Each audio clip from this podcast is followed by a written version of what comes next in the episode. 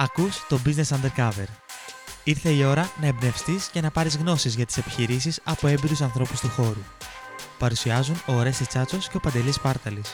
Γενικά τα τελευταία πέντε χρόνια θα πω έχει έρθει πάρα πολύ στο προσκήνιο όλο το κομμάτι του privacy και τα δεδομένα που οι χρήστες δίνουν σε επιχειρήσεις και πώς οι επιχειρήσεις τα διαχειρίζονται και τα αξιοποιούν και τι κανόνες υπάρχουν με, σε όλο αυτό το πλαίσιο.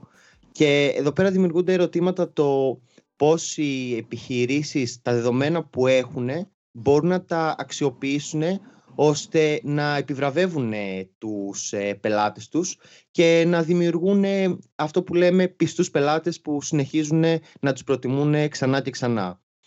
Και για αυτό το κομμάτι του customer loyalty και το πώς το κομμάτι των δεδομένων το επηρεάζει και κάποια άλλα πράγματα θα πούμε σε πολύ λίγο. Έχουμε μαζί μας τον Βαγγέλη ε, Κάραλη. Γεια σου Βαγγέλη. Καλησπέρα. Λοιπόν, ο Βαγγέλης είναι CEO της Kivos. Είναι μια marketing technology, ένα marketing technology agency που εξειδικεύεται πάνω στο customer loyalty. Βαγγέλη, άμα λέω κάτι λάθος, με διορθώνεις. Μέχρι στιγμής όλα καλά. Τέλεια. Ε, ο Βαγγέλης έχει πολύ μεγάλη εμπειρία στον ε, χώρο γενικά των επιχειρήσεων, ε, πάνω από 20 χρόνια ε, και σήμερα θα συζητήσουμε για όλο αυτό το κομμάτι του Customer Loyalty και των data.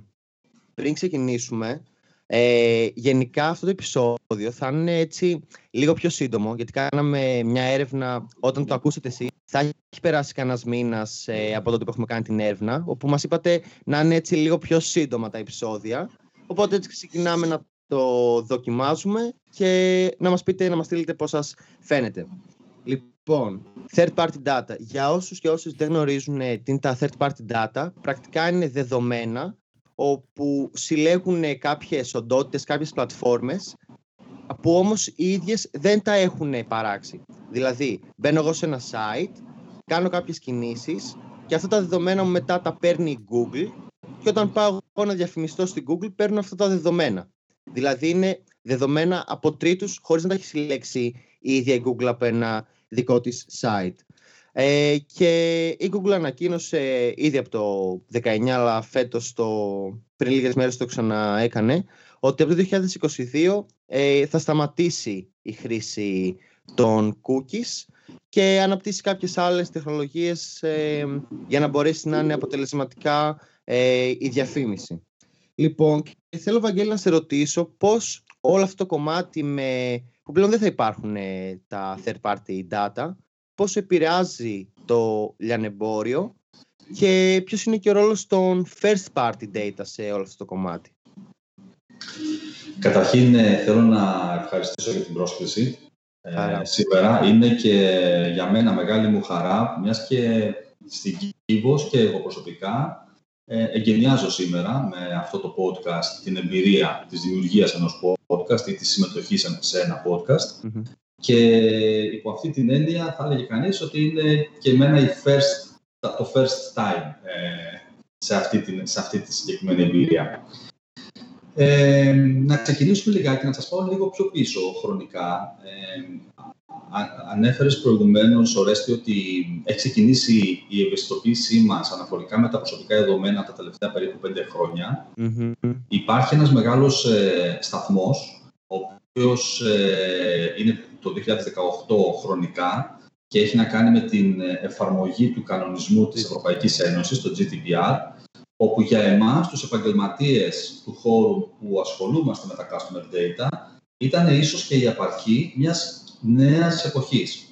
Από τη στιγμή που εφαρμόστηκε το GDPR, πάρα πολλά πράγματα, πάρα πολλά θέματα ρυθμίστηκαν με έναν πολύ πιο ε, ξεκάθαρο τρόπο και τότε όλες οι μάρκες, είτε αυτό είναι λιανεμπόριο, είτε αυτό είναι fast moving consumer goods ε, ή οποιοδήποτε άλλος ε, κλάδος, χρειάστηκε να εναρμονιστεί και να εφαρμόσει πολύ πιο αυστηρές Από εκείνη την ημέρα και μετά αρχίζει πρακτικά το θέμα των ε, customer data αλλά και του privacy να γίνεται όλο και πιο έντονο στις καθημερινές μας συζητήσεις.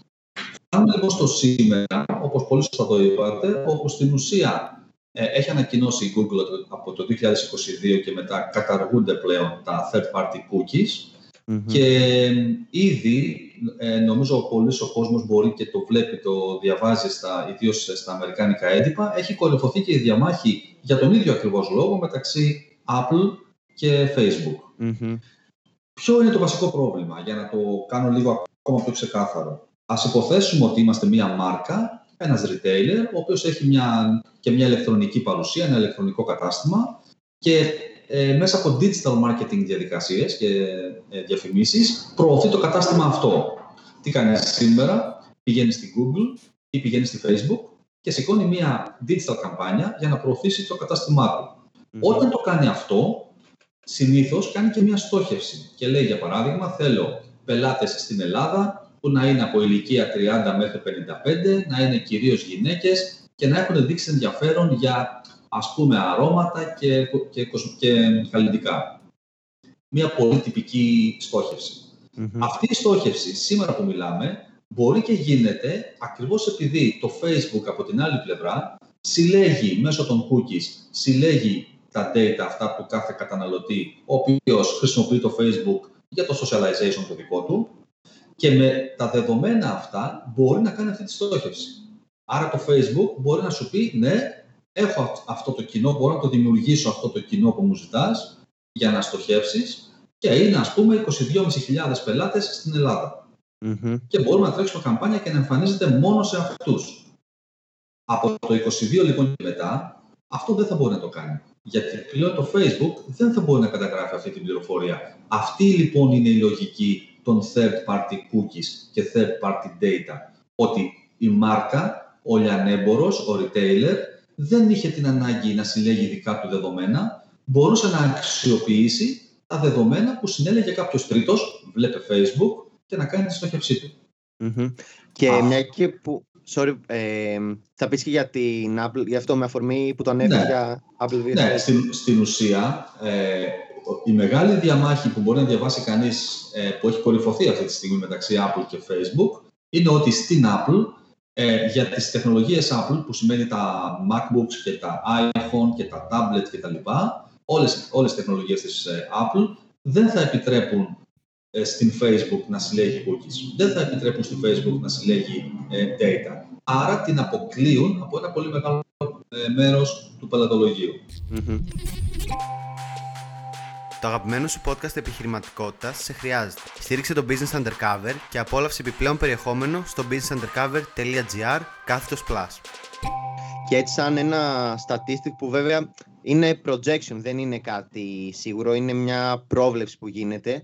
Υπολογίζεται 50 με 70% των χρηστών Apple να μην κάνουν opt-in ότι θέλουν να γίνονται ε, tracked από όλες, γιατί δεν είναι μόνο στο Facebook, για όλες τις εφαρμογές θα ζητάει την συγκατάθεση. Βεβαίως. Απλά με το Facebook έχει κορυφωθεί γιατί ο μεγαλύτερος αυτή τη στιγμή χρήστης ή για να το πω διαφορετικά, ο μεγαλύτερος συλλέκτης ε, τέτοιων data είναι το Facebook μαζί με την, ε, μαζί με την Google.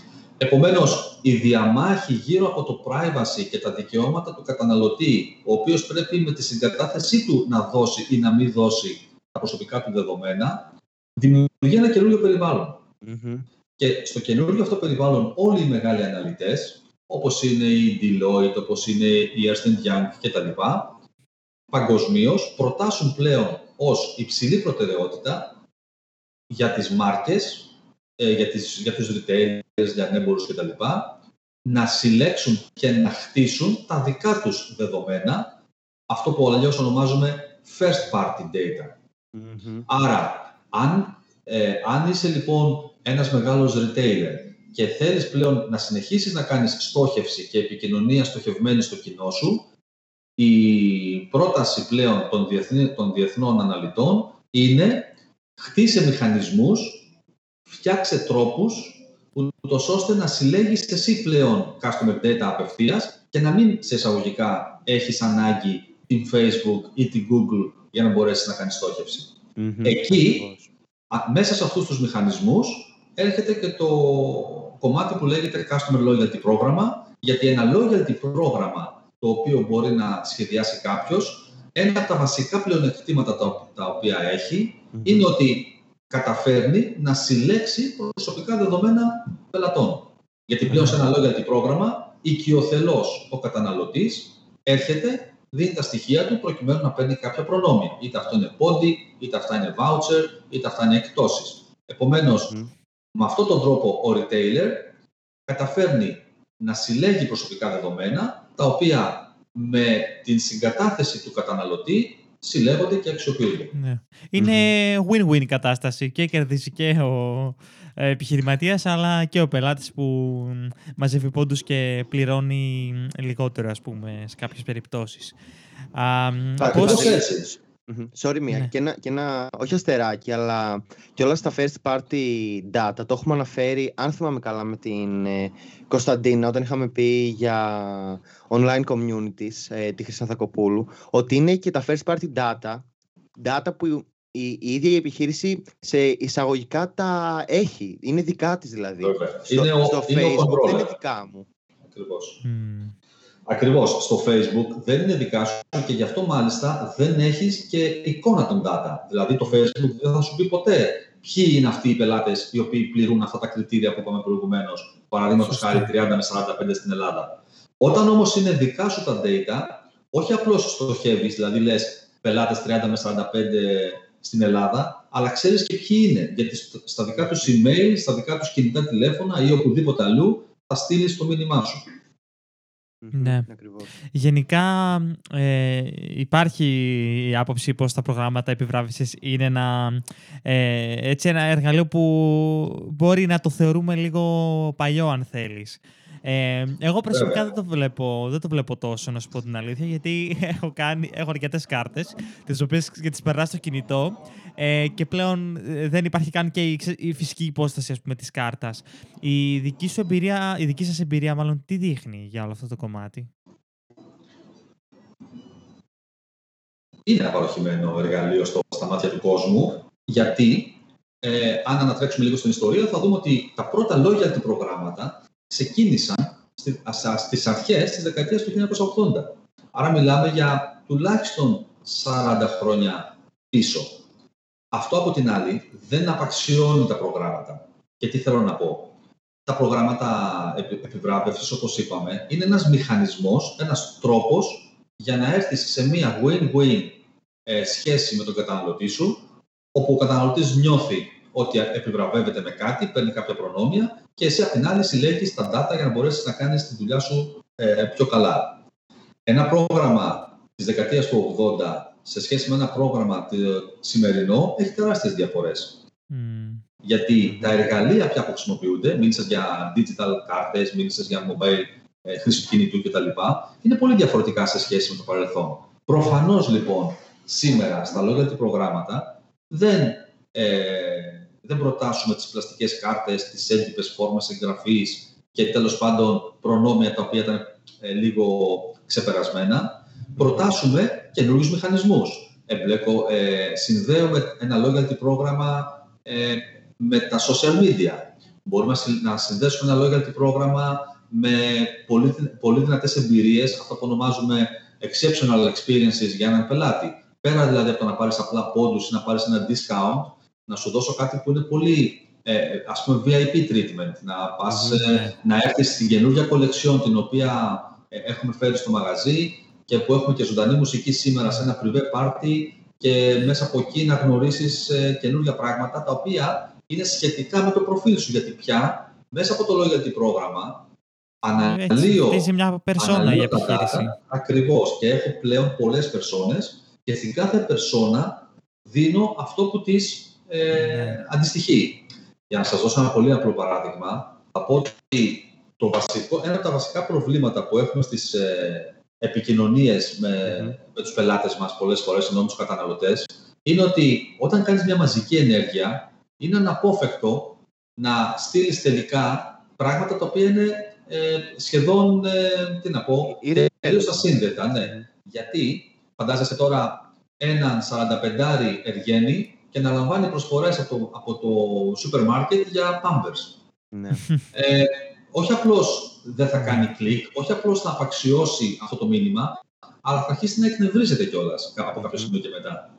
Εγώ, εγώ τα παιδιά μου έχουν μεγαλώσει ε, πλέον έχουν φύγει από την παιδική ηλικία, είναι κοντά στο όριο για τις σπουδές τους και συνεχίζω να λαμβάνω από κάποιες μάρκες μηνύματα για παιδικό ρούχο. Okay. Ε, πάντως, ε, όλο αυτό το κομμάτι προσωπικά καταλαβαίνω ότι θέλει και ένα εξαιρετικό πλάνο από μεριά ε, business ε, ώστε να συμφέρει και την επιχείρηση. Ας πούμε στους χιπόντους τώρα σαν παράδειγμα λέω ε, δίνω ξέρω εγώ τόσα χρήματα ας πούμε πίσω.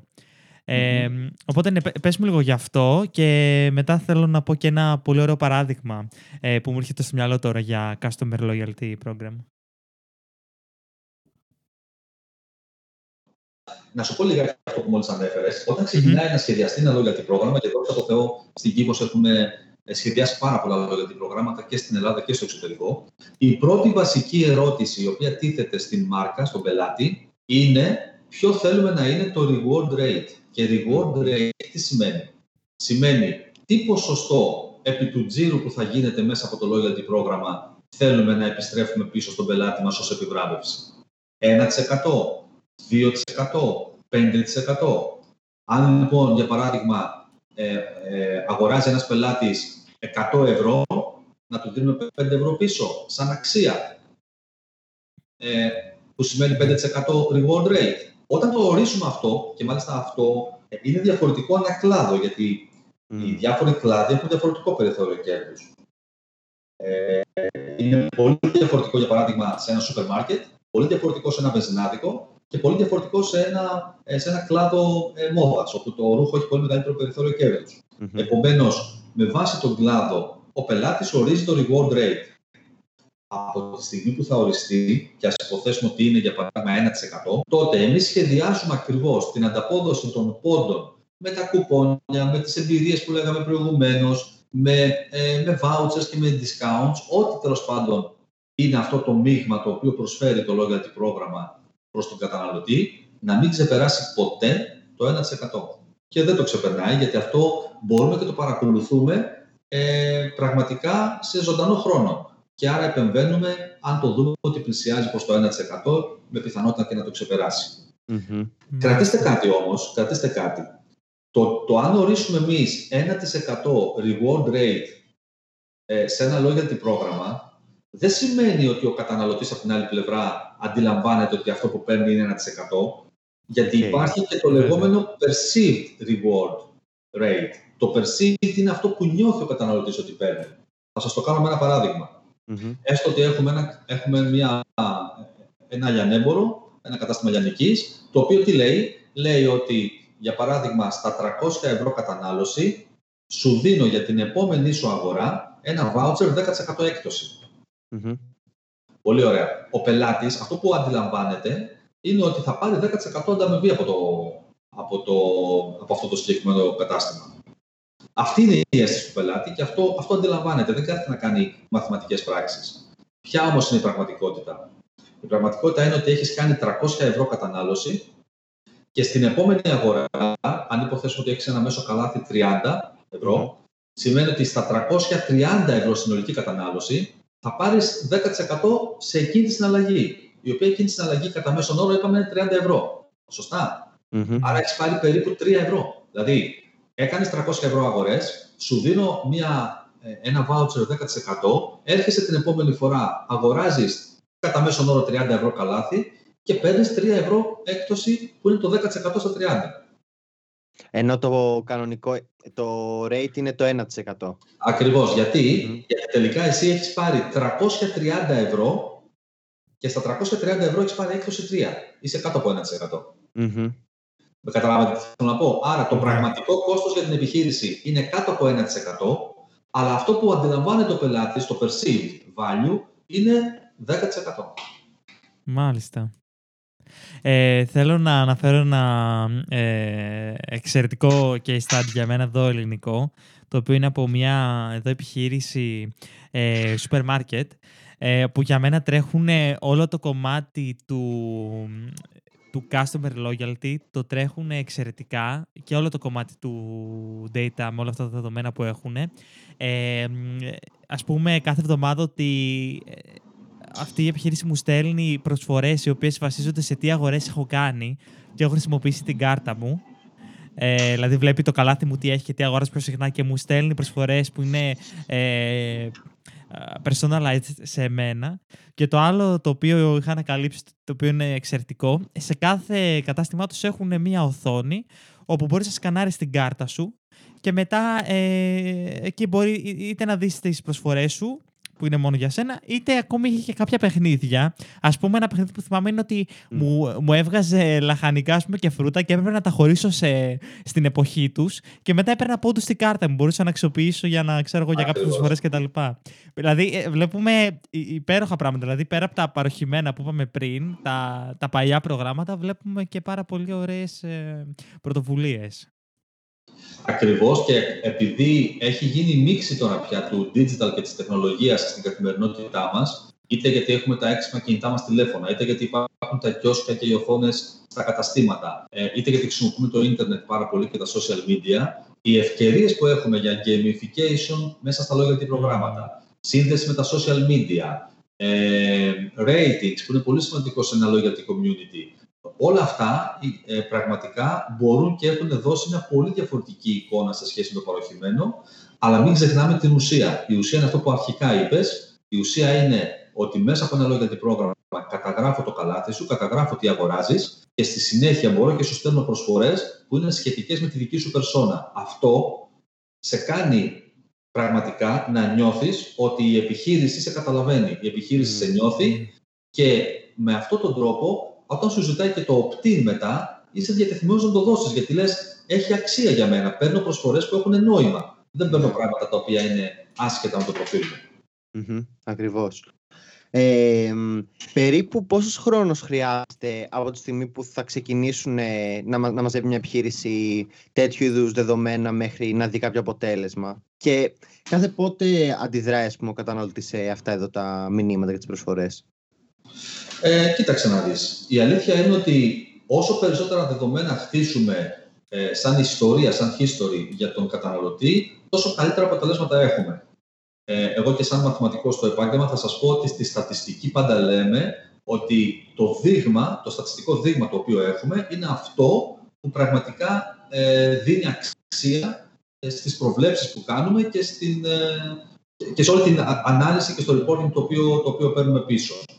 Στην πράξη, λοιπόν, όταν ξεκινάμε ένα πρόγραμμα, εμείς για παράδειγμα, λέμε στους, κατα... λέμε στους πελάτες μας ότι στην ουσία ε, μας ενδιαφέρει να έχουμε τουλάχιστον ενός έτους δεδομένα. Το μήνυμα, το ελάχιστο. Γιατί ενός έτους, γιατί στο ένα έτος η αλήθεια είναι ότι έχουμε όλο το seasonality.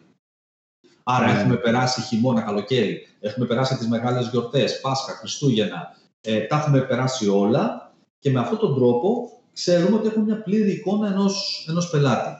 Τώρα, αρκεί ο ένας χρόνος; Η απάντηση είναι πως όχι. Αυτό που λέμε είναι ότι το μήνυμο είναι ένας χρόνος. Από εκεί και μετά αρχίζουμε και κάνουμε αναλύσεις και δημιουργούμε περσόνες και το βέλτιστο είναι από τα τρία χρόνια και μετά. Όταν κάποια okay. επιχείρηση έχει χτίσει τουλάχιστον τριών ετών δεδομένα, αρχίζει να έχει τα βέλτιστα αποτελέσματα. Ε, sorry, πριν πας στην επόμενη για το πόσο συχνά, ε, αυτό έχει σχέση με το πώς ε, εξελίσσονται οι αγορές στα τρία χρόνια, δηλαδή ότι ένας χρόνος δεν είναι αντιπροσωπευτικό για αυτό που θα συμβεί και στο μέλλον ή για τον αριθμό των δεδομένων που μαζεύουμε στα τρία χρόνια; Δηλαδή, ε, αν μαζέψω τρία χρόνια δεδομένα μέσα σε ένα χρόνο, αυτό αντικαθιστάται; Η αλήθεια είναι ότι εκεί παίζει ρόλο μετά ο κλάδος. Για παράδειγμα, όταν ψωνίζεις στο σούπερ μάρκετ, ε, η συχνότητα των αγορών σου είναι περίπου 4 με 5 φορές το μήνα. Σχεδόν μια φορά την εβδομάδα. Ε, αυτό τι σημαίνει, σημαίνει ότι σε ένα χρόνο ε, με, 5, με 4 φορές το μήνα έχεις κάνει 48 τουλάχιστον 50 συναλλαγές, εσύ, ο, ο, ο καταναλωτης Άρα έχω ήδη 50 συναλλαγές δικές σου σε αυτό το χρόνο. Αν για παράδειγμα το πάμε αυτό σε κλάδο ας πούμε αθλητικών, στα ρούχα και στα παπούτσια, εκεί οι συναλλαγές σου είναι περίπου 3 με 4 το χρόνο. Άρα σε ένα χρόνο μέσα έχω πάρει όλες και όλες 4 συναλλαγές, στην καλύτερη περίπτωση, ή 3 συναλλαγές. Με 3 συναλλαγές δεν μπορώ να σχηματίσω το προφίλ σου. Επομένως, στην ερώτηση που έκανες, παίζει πολύ μεγάλη σημασία και ο κλάδος. Αν είναι ένας κλάδος που έχει μεγάλη ταχύτητα στο κομμάτι των συναλλαγών, τότε μπορείς και στο, και στο χρόνο επάνω να βγάλεις ε, καλύτερα συμπεράσματα. Αλλά επειδή συνήθως μιλάμε για συχνότητες ε, αγορών της τάξης του 3 με 4 το χρόνο, ε, εκεί πάμε στην τριετία.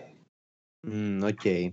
Λογικό. Τώρα, όσο, ε, το πόσο συχνά αντιδράει ο καταναλωτής, η αλήθεια είναι ότι έχουμε δει το εξής απλό και θα μιλήσω με νούμερα. Όταν τρέχει κάποιος μία μαζική ενέργεια, ας πούμε μια μαζική ενέργεια με email ή μαζική ενέργεια με SMS, σε 100.000 πελάτες, με ένα μήνυμα, τότε το αποτέλεσμα, το response rate ή το conversion rate, δηλαδή πόσοι από αυτούς θα γυρίσουν και θα κάνουν αγορά, είναι της τάξη του 2%. Okay. Αυτό παγκοσμίως ε, είναι αποδεκτό ότι περίπου εκεί είναι το ποσοστό που μπορεί να περιμένει κανείς ε, μάλιστα, αν είναι και πετυχημένη η καμπάνια, εκεί θα είναι κοντά στο 2%. Αν δεν είναι πετυχημένη, μπορεί να είναι και χαμηλότερο από 2%. Όταν όμως η καμπάνια γίνεται στοχευμένα, δηλαδή αντί για να στείλω σε 100.000, έχω κάνει μια στόχευση, ξέρω το προφίλ του πελάτη και στοχεύω σε αυτούς και μόνο, τότε βλέπουμε ποσοστά που εμείς έχουμε καταγράψει και τα καταγράφουμε καθημερινά, της τάξης του 14, 15, 18 μέχρι και 20%. Okay. Άρα σχεδόν δεκαπλασιάζεται. Ακριβώς. Γι' αυτό ακριβώς τι λέμε. Λέμε το εξής. Αντί να στείλεις ένα μήνυμα σε 100.000 ανθρώπους, έλα να στείλουμε σε αυτούς τους 100.000, να τους χωρίσουμε, ας πούμε, τυχαία τώρα στα διάφορα groups που μπορεί να είναι 10 groups των 10.000 ανθρώπων και να στείλουμε 10 διαφορετικά Οπότε πάλι 100.000 θα επικοινωνήσουμε, απλά με 10 διαφορετικά μηνύματα, όπου εκεί το κάθε group θα, θα πετύχει 10, 12, 14, 16% response rate σε σχέση με το 2 που θα πετύχαινε στη μαζική επικοινωνία. Mm, ναι. Ναι, είναι πολύ σημαντικό το κομμάτι του, της εξατομίκευσης. Ε, ε, και ένα παράδειγμα Παντελής, το πόσο ναι. καλή εντύπωση έχει σχηματίσει για τη συγκεκριμένη αλυσίδα και πώς παρόλο που, νιώθ, mm. που ξέρει το τι συμβαίνει, νιώθει ότι όντως ε, τον ε, καταλαβαίνουν και τους στέλνουν πράγματα που είναι σχετικά με, τα, με αυτά που Μια και το είπες αυτό, μου δίνεις ε, μια αφορμή να πω το εξής. Εκτός από αυτά τα μηνύματα που προφανώς προλαμβάνουν προσφορές που είναι σχετικές με το προφίλ και έχουν ανταπόκριση από τους πελάτες, υπάρχουν και τα λεγόμενα emotional μηνύματα που ε, όπως τα ονομάζουμε. Για παράδειγμα, σε πάρα πολλά προγράμματα που τρέχουμε, έχουμε την ε, κλασική καμπάνια του birthday. Δηλαδή, ναι. αν ο Παντελής είχε γενέθλια σήμερα, θα λάμβανε ένα μήνυμα το πρωί που θα λέγε ναι. Happy birthday, χρόνια σου πολλά, σε θυμηθήκαμε, πάρε και 100 πόντους δώρο από εμάς, γιατί είσαι αγαπημένος μας πελάτης και ούτω καθεξής. Προσέξτε τώρα, σε αυτό, το, ο, κατά μέσον όρο, οι πελάτες αυτοί που θα πάρουν το μήνυμα, περίπου 4 με 6% τις επόμενες λίγες ημέρες, 4-5 ημέρες από το μήνυμα, έρχονται στο μαγαζί και κάνουν μια αγορά. Mm. Χωρίς να έχουν πάρει κάποια προσφορά, χωρίς να έχουν πάρει τίποτα. Ναι. Γιατί το λέω αυτό, το λέω για να δείξω ότι μερικές φορές και παρόλο που και οι ίδιοι πελάτες αντιλαμβάνονται ότι αυτό είναι μια μηχανική διαδικασία. Δεν πήγε κάποιος τώρα ιδιοκτήτης επιχείρησης να στείλει χρόνια πολλά πρωί-πρωί ε, σε κάποιον πελάτη. Παρ' όλα αυτά όμως λειτουργεί συναισθηματικά. Είναι αυτό το ναι. χαμόγελο που λέω εγώ στον πελάτη. Μερικές φορές εδώ με τα παιδιά στην Κίβο τους λέω το, το, το μεγαλύτερό μας επίτευγμα είναι ότι είμαστε η αιτία γιατί διώχνουμε καθημερινά χιλιάδες μηνύματα για τους πελάτες μας, έτσι. Ε, είμαστε η αιτία για κάποια χαμόγελα που γίνονται σήμερα μέσα στην ημέρα. Για κάποιον πελάτη ο οποίος πήρε μια προσφορά ή πήρε ένα happy birthday. Άρα, το ότι μπορούμε και επηρεάζουμε και εμείς με το μικρό μας έτσι, μερίδιο και το μικρό μας κομματάκι, μπορούμε και επηρεάζουμε την διάθεση των καταναλωτών, εγώ το θεωρώ από τα ε, θετικά και από τα, ας πούμε, από τα achievements της, ε, της ομάδας της δικιάς μας ε, εδώ στην Κύπρος. Ναι, πολύ ωραία προσέγγιση. Ε, και για κλείσιμο, ε, ήθελα να σε ρωτήσω, μιας και αναφερθήκαμε στο GDPR, αν αυτό εν τέλει επηρεάζει τα προγράμματα επιβράβευσης και γενικά όλο το κομμάτι της ε, συλλογής των δεδομένων από τις επιχειρήσεις. Ε, Σίγουρα, όπως ανέφερα στην αρχή, τα επηρεάζει με τη λογική ότι έφερε, όταν ήρθε, ε, έφερε ε, μια πολύ δικαιότερη, ε, ας το πούμε, τάξη στα πράγματα και να εξηγήσω τι εννοώ. Οι επιχειρήσεις είχαν προγράμματα και επιχειρήσεις μαζεύανε δεδομένα και πριν το GDPR. Υπήρχαν οι σοβαρές επιχειρήσεις που τα μάζευαν με, με ε, υπευθυνότητα, σεβόμενοι την, ε, το privacy των καταναλωτών και υπήρχαν και επιχειρήσεις άλλες, οι οποίες τα μάζευαν ε, με διάφορους τρόπους. Θα σας πω ότι στην αγορά προ-GDPR εποχής υπήρχαν και λίστες που αγόραζε κανείς με καταναλωτές για να στέλνει ναι. μηνύματα και να κάνει Ναι, Αυτό, αν το κάτσουμε και το σκεφτούμε στην πράξη, μία επιχείρηση, ένας, ας πούμε ένα σούπερ μάρκετ α, μιας και αναφέρθηκαμε προηγουμένως στο σούπερ μάρκετ, που έχει κάνει μια τεράστια επένδυση, σέβεται τα δεδομένα, κάνει σωστά τη δουλειά του, με ένα σούπερ μάρκετ Β, το οποίο δεν έχει κάνει καμία επένδυση, δεν σέβεται δεδομένα, πάει και απλά φτηνά και αγοράζει ε, λίστες. Την εποχή προ GDPR, λοιπόν, ο ένας, ο, ας το πούμε, ο κακός της ε, υπόθεσης, είχε ένα ανταγωνιστικό πλεονέκτημα, γιατί χωρίς επενδύσεις και χωρίς να κάνει σοβαρή, σοβαρή δουλειά, μπορούσε και αυτός να κάνει Μετά την GDPR εποχή, ήρθε με πολύ αυστηρό τρόπο και μπήκε μια τάξη η οποία αν μη τι άλλο έφερε όλες τις επιχειρήσεις, να μην πω όλες, τις περισσότερες όμως επιχειρήσεις, στην ίδια αφετηρία. Όλοι λοιπόν οφείλουν να σέβονται τα προσωπικά δεδομένα, οφείλουν να, να έχουν ε, σεβασμό και στην ιδιωτικότητα, αλλά ε, και, και εν γέννη στον τρόπο με τον οποίο τα μεταχειρίζονται και άρα είναι όλοι ίσοι ή, ή ε, να το πω διαφορετικά, είναι όμοιοι στο πώς και με ποιον τρόπο ε, χειρίζονται και σέβονται τους, ε, τους καταναλωτες Θεωρητικά λοιπόν θα πω ότι το GDPR για εμένα, προσωπική μου γνώμη είναι αυτή, ε, αλλά ξέρω ότι την ασπάζονται και πολλοί άνθρωποι, ε, είναι πλεονέκτημα τελικά. Είναι πλεονέκτημα γιατί ακριβώς έβαλε μια τάξη. Αυτός που έκανε και πριν καλά τη δουλειά του και την κάνει και τώρα δεν έχει απολύτως τίποτα. Ίσα ίσα ο, κατα, καταφέρνει πλέον να στέκεται ισότιμα απέναντι στον ερασιτέχνη, να πω, ο οποίος ε, εκμεταλλευόταν την ανομία και μπορούσε και έκανε πράγματα χωρίς ε, ιδιαίτερα μεγάλες επενδύσεις και χωρίς ε, να προσέχει την ιδιωτικότητα των ε, δεδομένων Και ναι, θα, θα συμφωνήσω με αυτό. Ε, Βαγγέλη, πού μπορεί να σε βρει ο κόσμος και την ε, Κίβος; Ε, σίγουρα ως εταιρεία. Καταρχήν βρισκόμαστε στο Χαλάνδρη, εδώ στην Παπα-Νικολή 4 στα γραφεία μας. Η Kivos ε, στο site μας, ε, στο, στο www.kivos.com ε, έχει όλες τις πληροφορίες που μπορεί κανείς να δει και, και πολύ πλούσιο υλικό και μέσα στο blog μας ε, για να συλλέξει ε, γνώση, περισσότερο γνώση, εκπαιδευτική γνώση γύρω από τα λόγια προγράμματα, τα customer data και την ανάγκη του πώς κανείς κάνει monetize τα customer data. Ε, και από εκεί και μετά σίγουρα και στα profile μας στο LinkedIn και στα social media της εταιρείας, όπου και εκεί κατά καιρούς ε, μοιραζόμαστε γνώση, εμπειρία με τους, ε, με τους πελάτες. Θα έχουμε τα link και στο businessundercover.gr ε, για να συνδεθούν μαζί σου κιόλας και στο προφίλ στο LinkedIn είχα διαβάσει και ένα άρθρο που έχει γράψει για τα third party που ήταν ε, πολύ ωραίο οπότε θα κάνουν connect να το να το τσεκάρει ο κόσμος. Ε, ευχαριστούμε πολύ που ακούσατε το επεισόδιο. Στείλτε μας feedback για το πώς φάνηκε έτσι που ήταν ε, πιο σύντομο και καλή συνέχεια μέχρι την επόμενη φορά. Καλή Σας ευχαριστώ και εγώ και καλή συνέχεια εύχομαι σε όλους.